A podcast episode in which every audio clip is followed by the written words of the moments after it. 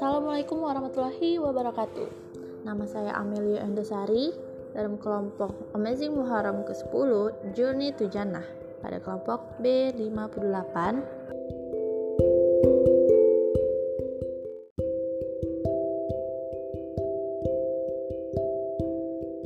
Seperti judul utamanya yaitu Journey to Jannah, itu perjalanan ke surga.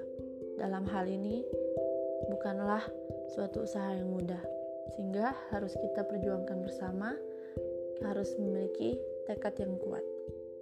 Dalam hal ini, kita bertekad untuk melakukan hijrah bersama. Namanya hijrah ini memiliki dua makna, selain makna berpindah dari satu tempat ke tempat yang lain, makna yang lebih kita dalamnya yaitu kita berpindah dari satu kondisi kepada kondisi yang lebih Allah cintai dalam 10 kali pertemuan Amazing Muharram ke depan kita akan mengulas lebih dalam apa makna sesungguhnya hijrah yang telah kita lakukan. Dan pada episode pertama ini kita harus mengenal diri kita sendiri. Who am I? Baiklah,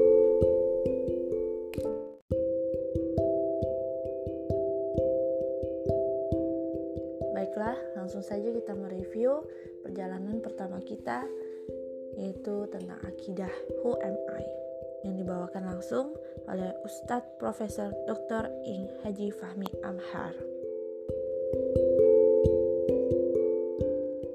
Nah, dalam materi ini memang luar biasa banget ya menurut aku karena memang di sini kita dikatakan untuk mengenal diri kita, kita harus terlebih dahulu mengenal siapa sih pencipta kita? Kita nih uh, dari hal tersebut kita baru bisa mengetahui kita nih diciptakan untuk apa ke mana kita uh, akan pergi nanti. Nah hal pertama kali yang dijelaskan oleh Ustadz Fahmi Amhar yaitu di mana kita harus membuktikan bahwa apa yang ada di dalam diri kita pribadi terlebih dahulu. Kita lihat yang menyusun tubuh kita itu terdiri dari hal-hal yang tidak mungkin dilakukan oleh manusia biasa ataupun ciptaan seperti robot atau hal lainnya. Dan hal ini membuktikan bahwa bahwa yang menciptakan ini tentu adalah hal yang luar biasa. Hal yang di atas segalanya. Yang mampu menciptakan ketidakmungkinan menjadi mungkin. Yaitu siapa? Yaitu Allah Subhanahu wa taala. Dan ini juga dari namanya saja sudah terbukti bahwa Allah itu hanya satu, bukanlah banyak, yaitu dari lafaz jalalah. Kemudian ada juga Allah um, dikatakan bahwa terdapat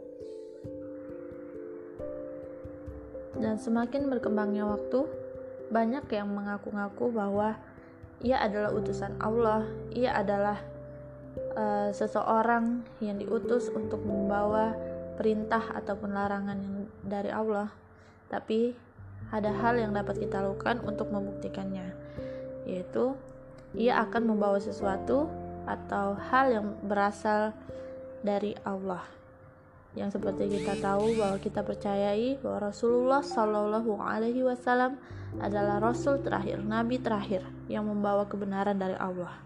Hal ini dibuktikan dari adanya Al-Quran, karena Al-Quran tidak ada satupun yang dapat membuat yang serupa. Dan hal ini diturunkan kepada Nabi kita, Nabi terakhir, Nabi Muhammad Shallallahu Alaihi Wasallam. Nah, kemudian di dalam Al-Quran itulah yang menjadi dasar kehidupan kita, dasar kita untuk menjalankan ujian-ujian kita sebagai manusia.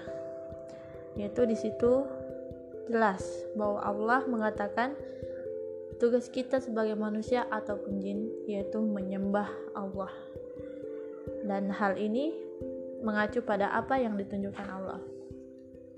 Di mana Allah memberikan kita umur atau waktu sebagai batas, sebagai modal untuk kita melakukan tugas kita tersebut di dunia. Ada tiga, yaitu sebagai khalifah di atas bumi, khalifah ard, sebagai rahmat seluruh alam, rahmatan lil alamin dan umat yang terbaik di mana kita ini adalah satu-satunya yang kita percaya adalah kita adalah Abdullah hambanya Allah kemudian kita juga harus uh, mengetahui untuk menanamkan semangat ibadah di dalam diri kita. Dengan cara yaitu kita harus sadar betul tujuan strong why kita sebelumnya tadi yang tiga tujuan utama kita tersebut. Dan kita juga harus mempelajari apa apa yang Allah beritakan di dalam Al-Quran khususnya dan apa yang Rasulullah katakan melalui as-sunnah sehingga kita paham sehingga tersingkaplah apa yang Allah tunjukkan tersebut setiap kita melakukan ibadah baik itu berupa hadiah ataupun hukuman yang akan Allah berikan nanti di kehidupan kita kelak. Orang yang paling cerdas adalah orang yang selalu mengingat kematiannya, di mana dalam hal tersebut ia tidak mungkin mengetahui waktu, tapi ia pandai untuk mempersiapkan kematiannya itu. Nah, taat juga sering orang kaitkan apabila kita sudah taat, kita akan tidak akan sukses kita akan melupakan seluruhnya apa yang ada di dunia. Tapi nyatanya salah. Taat itu justru menjauh tidak menjauhkan kita dari rezeki ataupun ia tidak mendekatkan kita dengan ajal. Tapi itulah cara kita untuk selalu dekat dengan Allah. Bahkan rezeki. Rezeki itu adalah banyak orang-orang yang khawat, mengkhawatirkan rezeki. Padahal rezeki itu adalah sesuatu yang misterius. Baik itu yang dapat kita usahakan ataupun yang di, di luar kendali karena Allah sudah menentukan itu. Seperti apa yang dikatakan dalam Quran surah Al-Baqarah ayat 216 apa yang kita tidak sukai padahal itu sebenarnya baik bagi kita. Sebaiknya ada juga apa yang kita sukai justru ternyata itu tidak baik buat kita. Jadi apa pun yang terjadi dalam hidup kita dalam sepemikiran kita itu tidak baik belum tentu sebenarnya itu tidak baik bagi kehidupan kita. Dalam pandangan kita ini sangat terbatas. Allah yang maha mengetahui segalanya. Jadi kita harus belajar ikhlas, belajar menerima apa pun yang terjadi dalam kehidupan kita. Kemudian kemudian dalam Quran surah Al-Mulk ayat kedua, dua ayat 2. Allah menciptakan hidup dan mati untuk mengetahui siapa hamba yang paling beriman. Dalam hal ini Allah menguji kita Sejak kita diberikan amanah untuk menjadi manusia, kita telah Allah menciptakan hidup dan mati. Maksudnya di sini adalah Allah akan memberikan kita uh, sebuah uh, ia akan membuat kita merasakan mendapatkan sesuatu ataupun kehilangan sesuatu untuk melihat kita apakah kita menjadi hamba yang bersyukur atau hambanya yang mengingkari dan hal tersebut Allah dapat mengukur keimanan hambanya. Berhati-hatilah dalam hidup. Kita harus mengetahui, menyadari betul bahwa alam semesta saja menyaksikan kita. Terlebih lagi Allah, ia pasti menyaksikan kita di mana pun kita berada. Dalam Quran Surah Al-Zaljalah ayat 8, yaitu kebaikan dan kejahatan sebesar biji zarah pun akan Allah balas.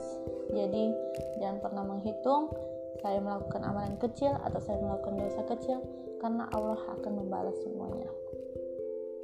Iman itu memang pada hakikatnya dia bisa bertambah dan bisa menurun. Jadi selalu menjaga hati agar ia tetap stabil ataupun lebih baik lagi ia terus bertambah seiring berjalannya waktu. Dalam Quran surah Al-Anfal ayat 1 orang-orang beriman jika ia dibacakan ayat-ayat Allah hatinya akan bergetar. Hal ini membuktikan bahwa ia sudah mulai mengenal Allah dan selalu mengingat Allah.